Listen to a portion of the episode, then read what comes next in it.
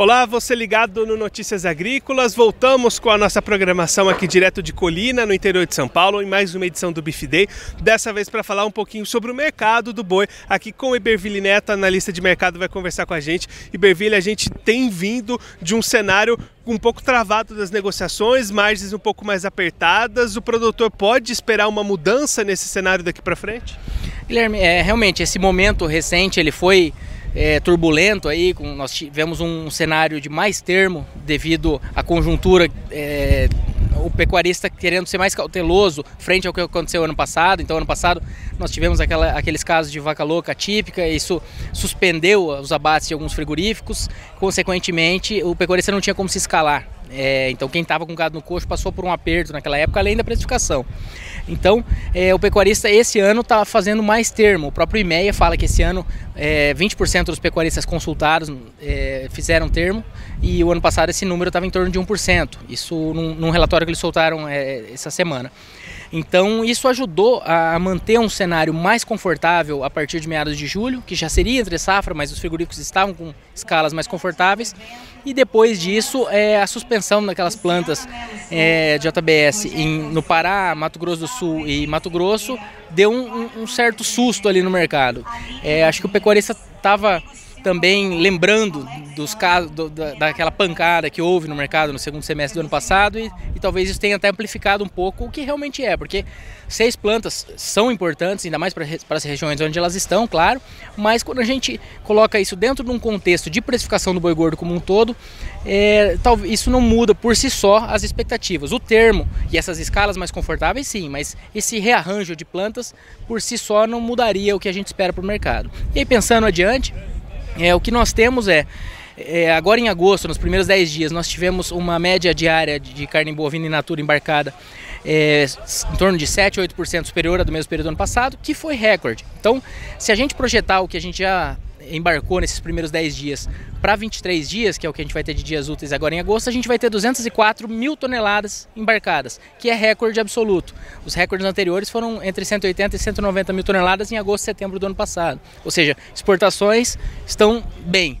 Consumo doméstico é, é, um ponto de atenção, mas nós temos desemprego diminuindo, nós temos é, segundo semestre normalmente com mais consumo, com, com escoamento melhor. Então é mais um ponto aí que eu diria que é positivo para essa reta final do ano. Nós temos eleições também, nós temos Copa do Mundo que acaba em maior ou menor grau ajudando.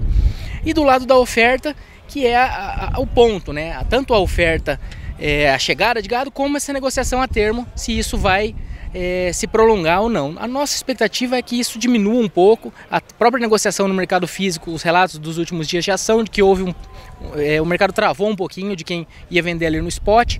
Então, talvez a gente, é, depois dessa, dessa acomodação, que realmente houve um degrau aí que não estava no, no radar, é, depois dessa acomodação, a expectativa ela segue aí é, de preços ascendentes nessa, nessa reta final do ano, cada vez uma reta mais curta, né? Porque a gente acreditava que o mercado ia subir a partir de julho, agosto. Agora a gente já talvez esse mercado ganhe firmeza e se recupere é, de setembro em diante. Mas a gente segue aí com fundamentos é, positivos, apesar dessa, desse degrau que houve aí pela, é, por essa conjuntura de termos, escalas e essa paralisação pressionando um pouquinho mais a roupa. E olhando aí para as exportações, você acha que depois de bater esse recorde em agosto, podem aparecer novos meses com muitas exportações nesse restante de ano? Normalmente China é, tem nessa reta final de ano bons volumes importados, então isso é seria um ponto positivo. Outro ponto positivo é que a gente fala sempre da Copa do Mundo pensando no nosso consumo doméstico, que é, que é positivo, mas a Copa do Mundo tá sendo no, vai ser no Catar, que é uma região é, do Oriente, o Oriente Médio como um todo deve receber mais turistas e isso acaba influenciando também um pouco é, é, as programações e talvez melhorando as importações daquela região que é uma região importante compradora do Brasil. Nem se compara com China, porque a China é, é, é muita carne que vai para lá, mas acaba ajudando também. Então eu diria que exportações a gente tem esse patamar cambial que já esteve mais atrativo, mas ainda ainda é um patamar bom para exportações. E os frigoríficos travaram o câmbio mais alto também, os frigoríficos aproveitam. É, além disso, nós temos a sazonalidade que na segunda metade do ano é normalmente melhor e a associação dessa reta final de China comprando bem com o Oriente Médio possivelmente ganhando algum ritmo, é, eu diria que a tendência é positiva para as exportações sim. Margem é, agora em julho a margem da, da indústria que exporta foi a melhor considerando o preço médio de carne exportada e preço do boi, é melhor dos últimos 26 meses. Então, é, estão com margens interessantes e a sazonalidade e a conjuntura, eu diria que, que ajuda sim. A gente tem um cenário adverso no mercado internacional, mas esse cenário adverso ele vai está se moldando, ele talvez afete a demanda em médio prazo. Eu não diria que, que isso muda essa expectativa em curto prazo aí, pensando no ritmo dos embarques nos próximos meses.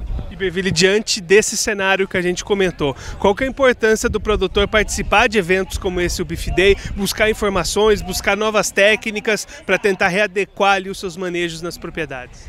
A profissionalização da pecuária ela passa desde a comercialização, que é o foco aí quando a gente fala de preço, até toda essa intensificação que tem sido observada aqui. O produtor que trabalha de maneira mais intensiva, ele vai ter um, um resultado é, com mais folga no final ele vai estar produzindo mais e talvez ele tenha menos resultado por arroba, mas produzindo mais arrobas por hectare. Aí depende do sistema, depende da, da estratégia que ele está adotando, mas no final das contas ele vai estar tendo um resultado financeiro melhor.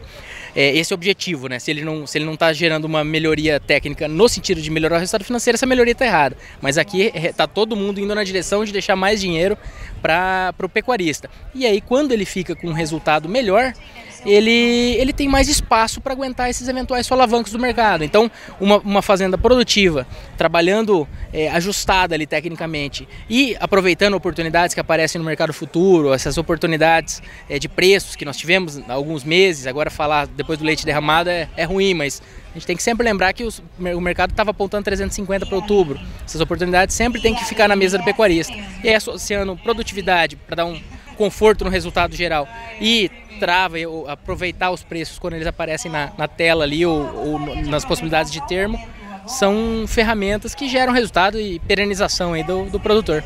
Né, o produtor não tem o controle do preço que ele vai encontrar no mercado, mas se ele conseguir diminuir os seus custos, aumentar a sua produtividade, isso vai reverter lá na frente em ganho para ele.